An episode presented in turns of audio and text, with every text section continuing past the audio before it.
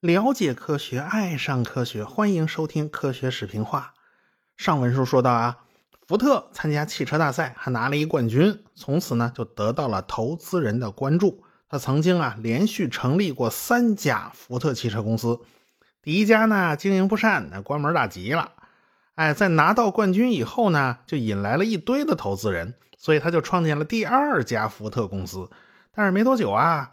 福特就被人家从这公司给踢出来了啊！人家这公司就改名叫卡迪拉克，哎，这也是世界著名的汽车品牌啊。一九零三年，他才开了第三家福特汽车公司，这次他的公司还是比较靠谱的。福特的主要精力就放在研发新的汽车。一九零三年呢，有好多事儿要发生啊，一张嘴说不了两家事，容我一件一件的讲。就在当时。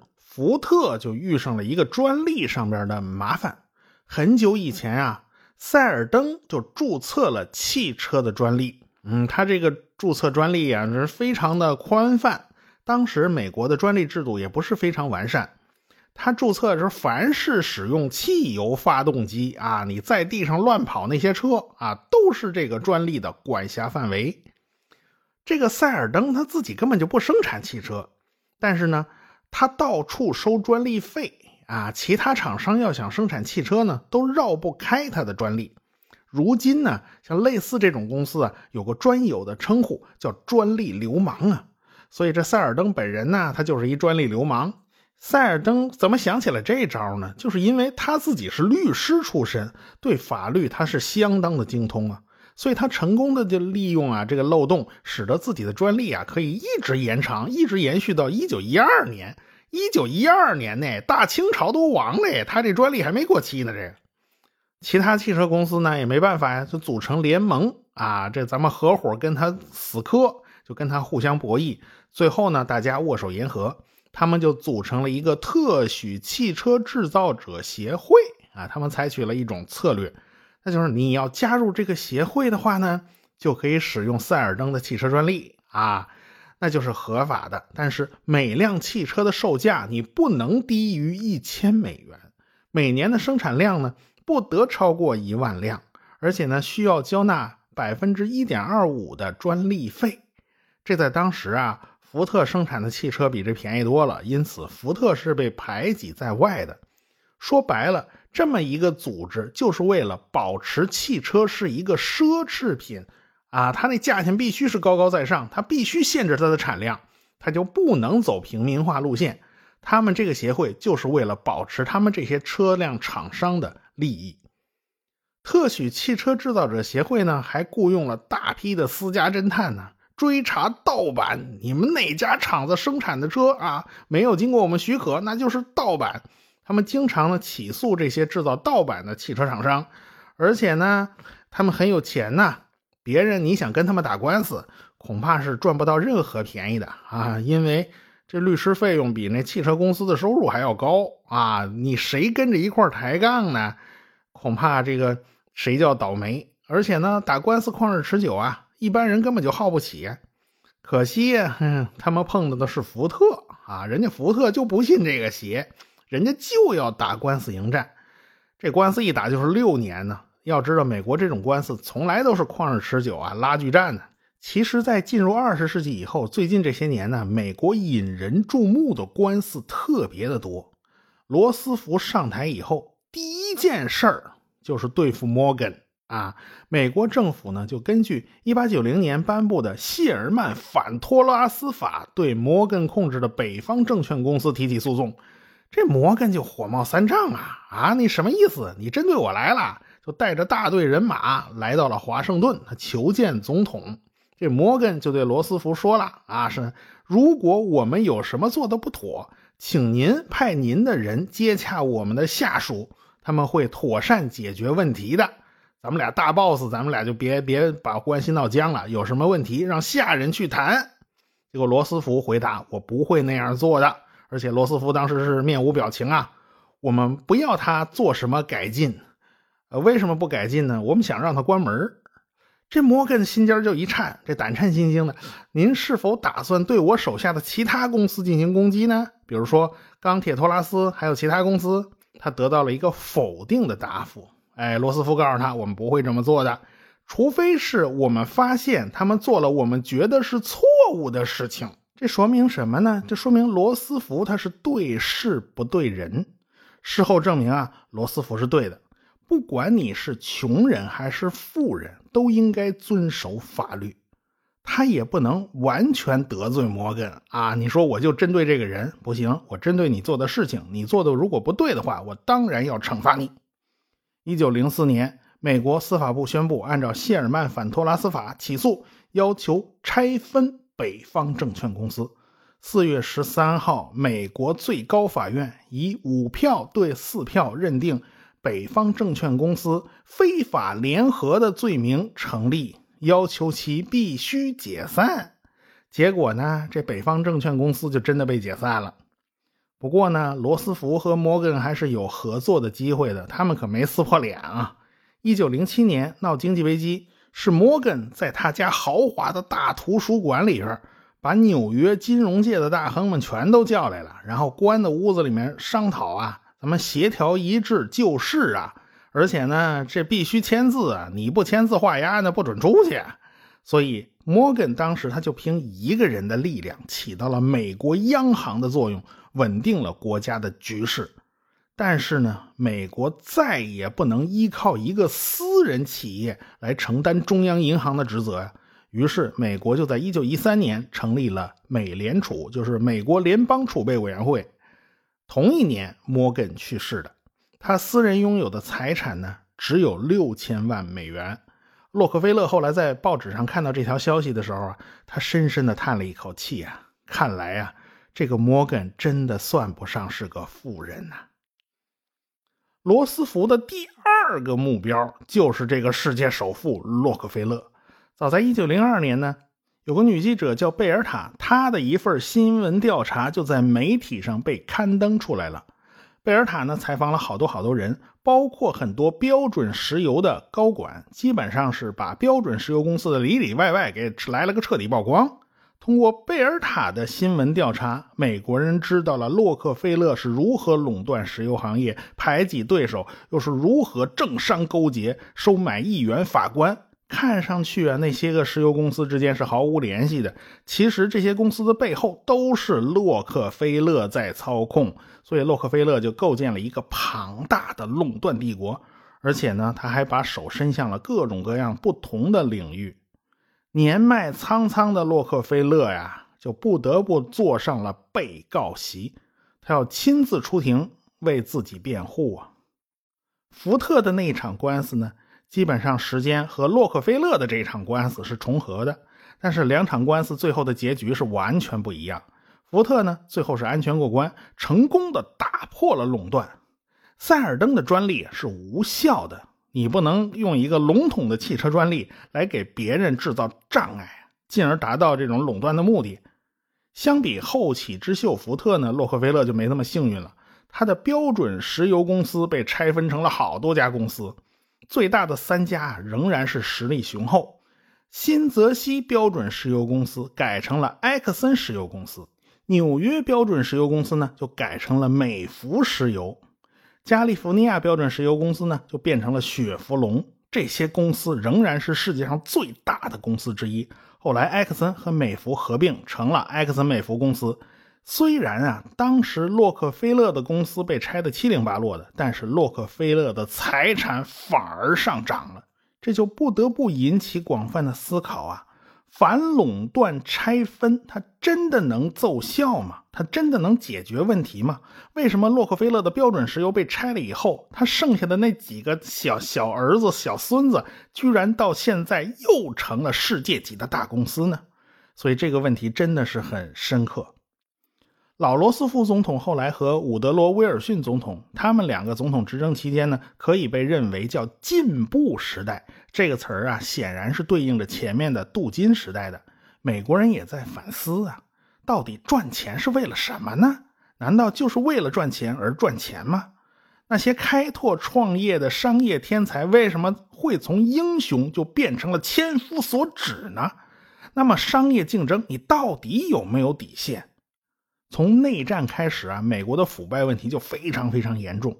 后来到了格兰特总统当政时期啊，他大搞裙带子风啊，这一人得道鸡犬升天，权力与金钱往往是一搭一档的，大富豪收买政客那是家常便饭的。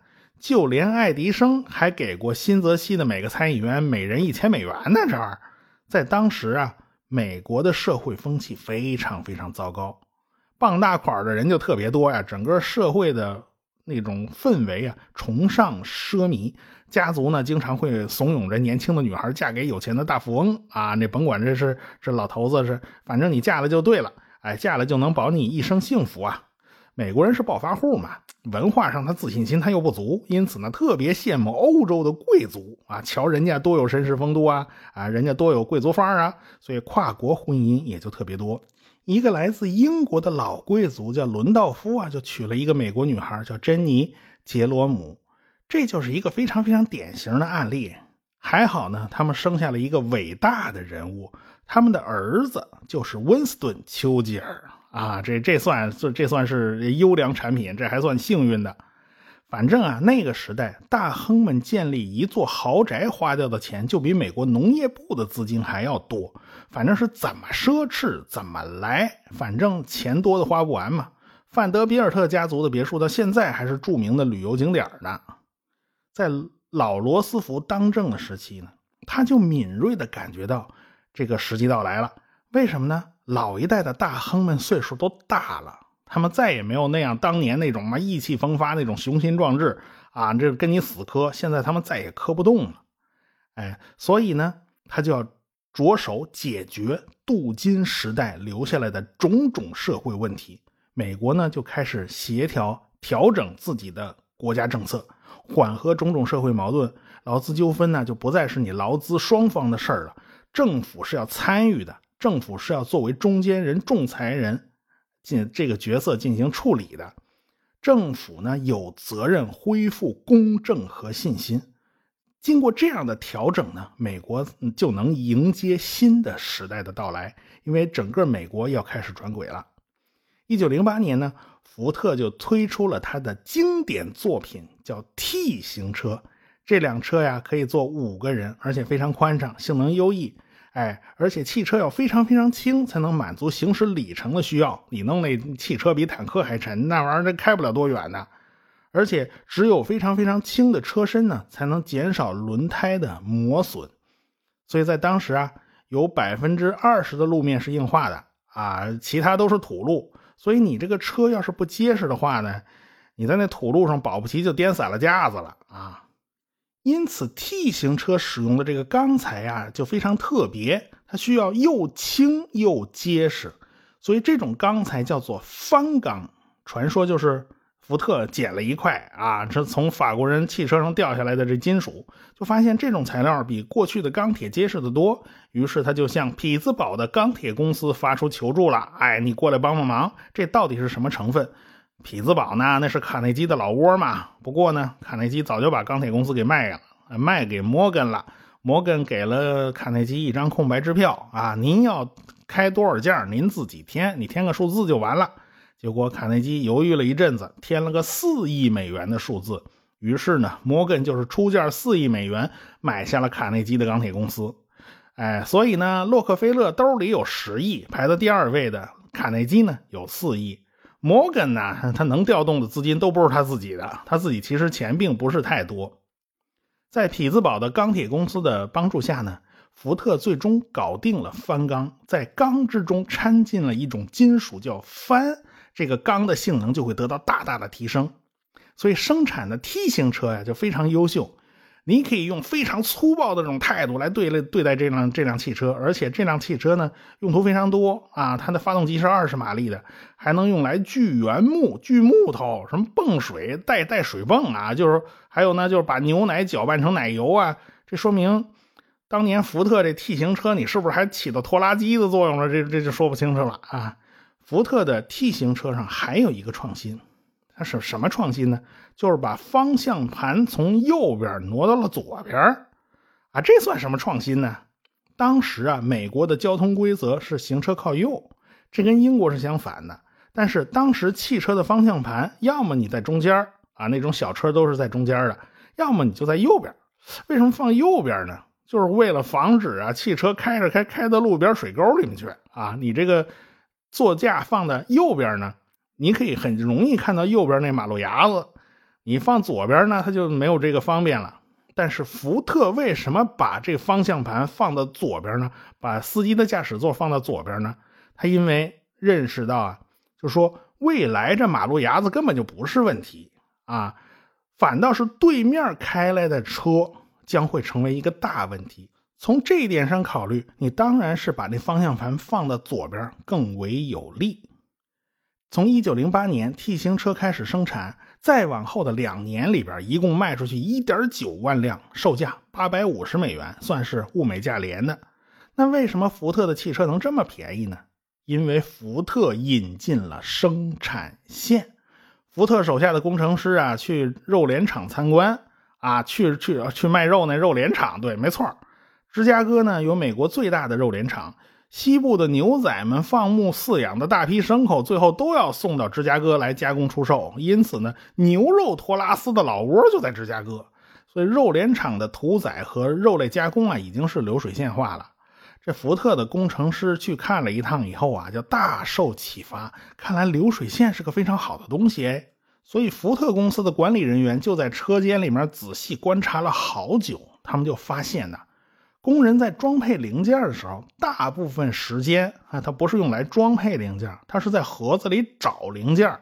这显然是非常浪费时间的。啊，他要要，比如说要拧一个螺丝拧上去，然后他在那个盒子里面且翻呢，你这是要拧哪个螺丝啊？哎，然后他且翻半天，这就完全是在瞎耽误功夫嘛。所以他们就把整个工序给分解细化，这样的话，每个工人只做其中一道工序。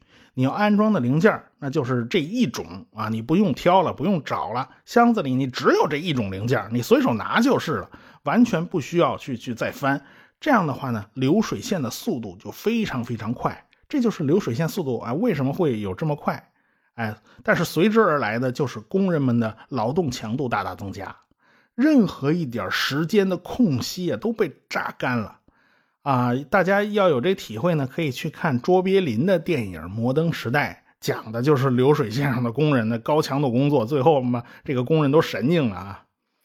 正因为流水线的劳动强度太大了。所以，福特公司的劳资矛盾也变得非常尖锐。但是，福特的办法与其他的大亨它是不一样的。他提高了工人的工资，达到了创纪录的每天五美元，这样每天工作八小时。哎，所以福特的工厂，他招工啊，他永远是这这个这个门庭若市啊，这门口排队能排一万多人呢。因为工资高啊，谁不来呢？福特啊，就看着黑压压的人群呢，他内心有一个最大的愿望，那就是在生产线上制造 T 型车的工人，你也能买得起 T 型车，那是多好啊，对吧？那是多好的一件事儿啊！很快，T 型车的价钱就已经降到了四百四十美元，所以呢，工人买得起 T 型车，好像已经是遥遥在望了嘛。在当时啊。资本家和工人之间的关系是非常紧张的，很多资本家都嘲笑福特，觉得这家伙犯傻吗？你怎么能提高工资呢？你提高呃工资还减少劳动时间，你每年啊差不多要多花一千万美元，一千万美元在当时是非常大的一笔钱了。福特公司的你收入你差不多也就是一千万上下嘛，你要这样的话，你公司还有利润吗？你这成这折腾这折腾一年下来，你一个钱没赚，那怎么行啊？但是他福特不是这么想的，他只有花大价钱，人家才肯在流水线上工作哎，啊，你那降低了工资呢，你招不到工人呢，这是没办法的事情。让人预料不到的是，这一年福特的利润有三千万啊！高投入赚取了更高的回报，所以福特是对的。在福特的眼里面，赚钱依靠的不再是拼命的压榨，他依靠的是另外一种逻辑，工人有钱了才能来买你的汽车呀，否则你这汽车你卖给谁呀？哎，只有工人有钱了，他能买得起汽车了，你的汽车才能卖得出去嘛。所以福特当时他误打误撞，他心里也不是那么情愿给这么高工资的，但是不经意间他就创造了第一批中产阶级啊。不过这都是后话了啊。一张嘴呢说不了两家事儿的，在福特鼓捣汽车的这段时间里面，另外一群人他也没闲着，他们正在研究如何凭借自身的力量飞上天空。说实话，在那个年代啊，没人知道如何飞上天啊，大家都是从高高的山坡上跳下来的啊，从高山上跳下来玩滑翔啊，这是自我放飞了，这是。这驾驶滑翔机最出名、最出名的，那就是德国人奥托·李林塔尔。有翅膀的不一定是天使，也可能是鸟人；骑白马的不一定是王子，也可能是唐僧啊。这个，这个李林塔尔的滑翔机呀。它就跟鸟翅膀差不多，所以你管那李林塔尔叫鸟人呢也行，你叫他蝙蝠侠呢也行，因为他有的那个滑翔机翅膀也长得挺像蝙蝠的。最开始啊，他什么经验都没有，所以他那个滑翔机造的不怎么样。你从高处跳下来，那少不得就一次一次摔得鼻青脸肿。但是这个李林塔尔真是百折不回，坚持研究飞行的奥秘，他的滑翔距离呢就越来越远，从五十米的高坡上跳下来。哎，最后呢，最远的时候可以滑翔一千米远，这在当时已经是非常了不起的成就了。一八九六年，哎，李林塔尔就驾着一个滑翔机，还是长得像个大蝙蝠一样，就从一个山坡上起飞了，他就跳下来了。正好呢，有一股风吹过来，一下就把李林塔尔给带上了高空。他的滑翔机长得像个大蝙蝠嘛，随着这个翅膀的仰角啊越来越大。这李林塔尔的滑翔机就进入了失速状态，这对于李林塔尔来讲是非常非常危险的遭遇啊！飞行器依靠的是机翼产生升力，机翼的仰角增大的时候呢，阻力就会变大，升力也会变大。但是当仰角抬高、抬高、抬到一定程度呢，这个升力反而会减小，但是阻力一直在增大，就会导致飞行器突然失去升力掉下来。这种情况叫做失速，所以李林塔尔就从二十米的高空之中栽下来了，他摔断了脊椎骨。他临死前对他弟弟说了一句话，那就是“总要有人牺牲的”。然后呢，他就永远闭上了双眼。他从十四岁开始就痴迷于飞行，前前后后他努力了三十四年，他留下了无数的资料和照片，这也为后人呢打下了坚实的基础。李林塔尔的滑翔飞行活动啊，一直被美国俄亥俄州戴顿的两个年轻人关注着。李林塔尔对他们来讲，那就是前辈和偶像啊。这两个年轻人呢，是哥俩，是兄弟俩，都受过比较好的教育。他们自己开了一家自行车店，依靠自行车店的那个收入啊，来支持自己研发飞行器。他们俩经常躺在山坡上，就注视着天上的雄鹰展翅滑翔。鸟类是天生的飞行家，人类呢就必须好好的向他们学习。但是光从鸟类身上学习，它是远远不够的。他们很多经验呢，它来自于自行车。这自行车跟飞行它有什么关系呢？我们下回再说。科学声音。